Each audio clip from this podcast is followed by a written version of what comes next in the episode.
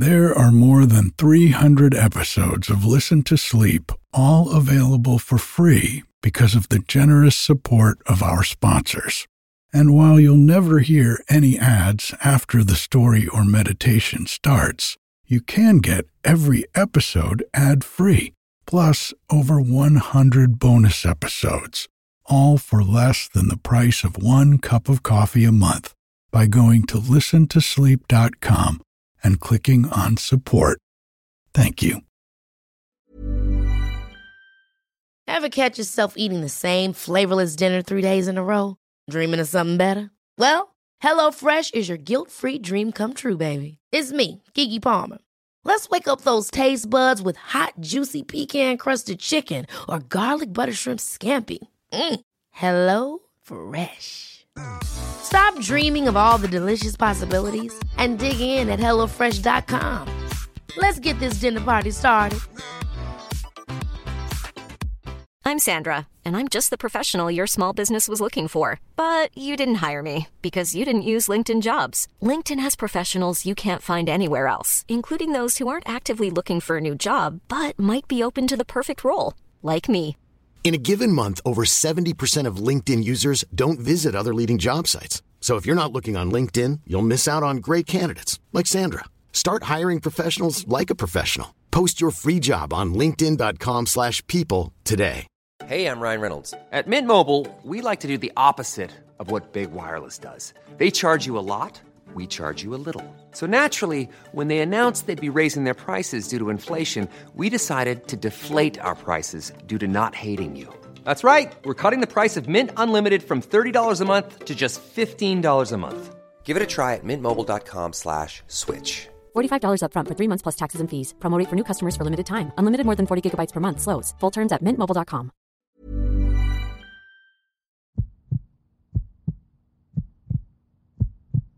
Hi, I'm Eric, and this is Listen to Sleep. I got the loveliest email from a listener this week thanking me for reading her request, and I would love to read one for you too if you have one. Anything that's short, about 10 pages or less, and in the public domain is fair game for a request. A good place to look is at gutenberg.org. It's pretty much the internet's home for public domain books and where I find most of the stories for the show. If you have something you'd like to hear, hit me up on Twitter. You can find me at Listen to Sleep there. And you can also email me at Eric, E-R-I-K, at listen to listentosleep.com. This week, it's part two of the Irish folk tale, The Queen of the Many Colored Bedchamber. Suddenly, a chill wind swept through the bedchamber. The fire in the grate flickered, and the candles burned low. The child in the cot stirred and moaned. See that, said Finn in a hoarse whisper, pointing to the fireplace. They turned and looked. It was a long, lean, bony hand reaching down the chimney and groping in the direction of the cot. The fingers were spread out and crooked, all ready to clutch. Slowly the long arm lengthened and drew near the cot. It was about to snatch the child when Finn darted forward and seized it in an iron grip.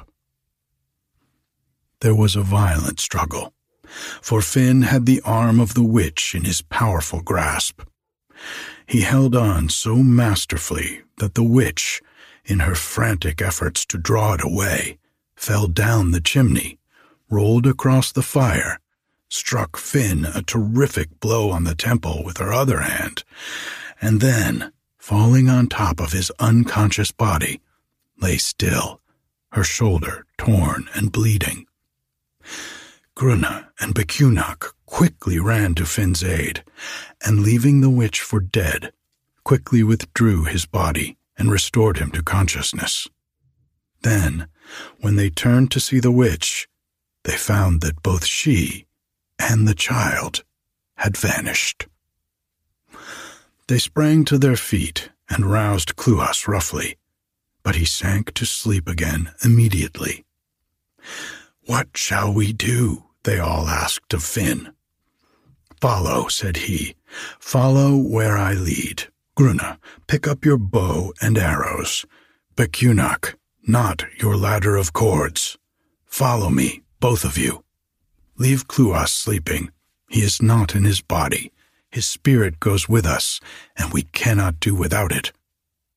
So Grunna gathered up his bow and arrows, and Becunach his rope, and the three, leaving the body of Cluas like dead wood, went forth to seek the witch. They came to the seashore, loosed their boat, sped across the harbor, and out between the high rocks. Then, guided by the loosed spirit of the sleeping Cluas, they sped forward on the ocean, driven by a freshening breeze. All the while, the spirit light, floating above the waves, led them on. It was some two hours before dawn when they descried, in the distance, the lighted tower of the witch upon an island. A dull red flame shot out from it, and as it turned forever on itself, this flame lighted the sea around like a revolving wheel, clear and red against the surrounding blackness. Nearer and nearer they approached it. Then Finn stood up in the boat and chanted magic spells, raising his arms and sinking them again with fingers stretched and his palms downwards. Then, with a loud cry, he called for sleep to descend on the vile witch of the revolving tower. Ere yet his cry had died away on the surrounding sea, the red light ceased to revolve. It was still, glaring dully. Then, as the boat touched the beach beneath the tower, Finn commanded Becunach to throw his knotted cord and noose to the topmost turret. It was soon done. The noose caught and held, and in another moment, Becunach, like a wild cat of the mountain, was climbing up. Finn and Grunna followed, but the spirit of Cluas, who lay fast asleep in the many-colored bedchamber, guided and directed their every movement. They gained a window of the tower and made their way in.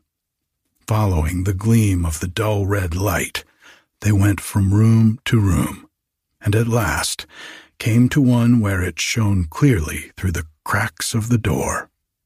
They burst in and stood aghast on the threshold at the sight that met their gaze. There on the floor lay the witch, in a magic sleep, the blood flowing from her shoulder, torn by Finn in the struggle. And there, around her, crying bitterly, were the queen's three children. Finn stooped down and swept his arm round them, and took them aside and comforted them.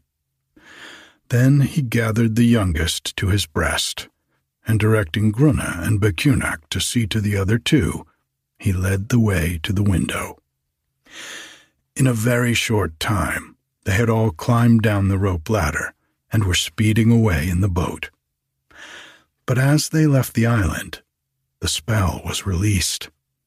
The tower, with its wheel of red light, began again to revolve upon the waters, and they heard the witch's shriek of rage as she awoke to the pain of her wound to find her children gone. It came again and again, that shriek of baffled hate and rage and pain. Then, as they looked back, they saw a dark form glide down the walls of the tower like a loathsome thing creeping head downwards. It reached the foot and sped to the seashore. Then it seemed to loose a boat, and in another moment it was speeding in pursuit of them. Faster and faster over the waves it came. Quick, cried Finn to Grunna, draw your bowstring to your ear. You will not miss. The spirit of the sleeper will guide your shaft. Grunna fitted an arrow to his bowstring and drew it to his ear. Then, as Finn shot forward his outstretched hands, casting a vivid light from his fingertips over the surface of the sea, the arrow sped with a twang and a whiz. A terrible cry came back across the water. The witch, struck to the heart, threw up her arms, and falling from her boat, sank in the sea. Finn put down his hands, and then all was dark, save for a dull red light which flickered and played above the spot where the witch had sunk, and they sped on. Now they neared the harbor and saw a multitude of people waiting, with torches waving. When they gained the foothold of the land, with the three children in their arms, the people raised a mighty cheer. The queen heard it and hastened to meet them. Great was her joy on receiving her three children at the hands of Finn, and she showered upon him every blessing, entertaining him and his comrades, the three sons of Bor Skalog, for a whole year. And every year thereafter, lest the deed be forgotten, on the anniversary of the day she sent a boat laden with gold and silver and precious stones, and shields and helmets and chess tables and rich cloaks. And the sons of Borskalog invited Finn to join them in high festival on that day, for they said such deeds should never be forgotten. And one morning in spring, Finn, son of Cumhale, went into the gardens and orchards about his palace, and plucked many twigs from flowers and fruit trees. And with these he went down to the seashore. Holding them above the waves, he recited a spell, and immediately a boat was formed of the twigs, a trim little craft with sail set. He sprang in and steered his course for the Isle of the Queen of the Many Colored Bedchamber. And as he sped over the waves, the boat began to bud, and green leaves appeared on the mast, and the spars and stays put out the growth of spring, till they shone like emerald in the sun. When he came in sight of the island, the sides of the boat were covered with blossoms. The mast had put out a wealth of petals, and the sail and rigging were covered with flowering vines. Then, as he passed between the high rocks and entered the harbor, the watchers on the shore saw a boat approaching, splendid with summer flowers, and on its mast were spreading branches dropping down with luscious fruit. Nearer and nearer it came, and when it touched the shore, Finn sprang out and bade them gather the beautiful flowers and the ripe fruit and take them to their queen. And Queen Briaca valued this present more than any other he could have offered, because the manner of it was beautiful. And Cluas, the sleeper, what reward had he? He claimed none, and none knows what his reward was. Yet it is said that in the land of deep sleep there are rewards undreamt of by those who wake.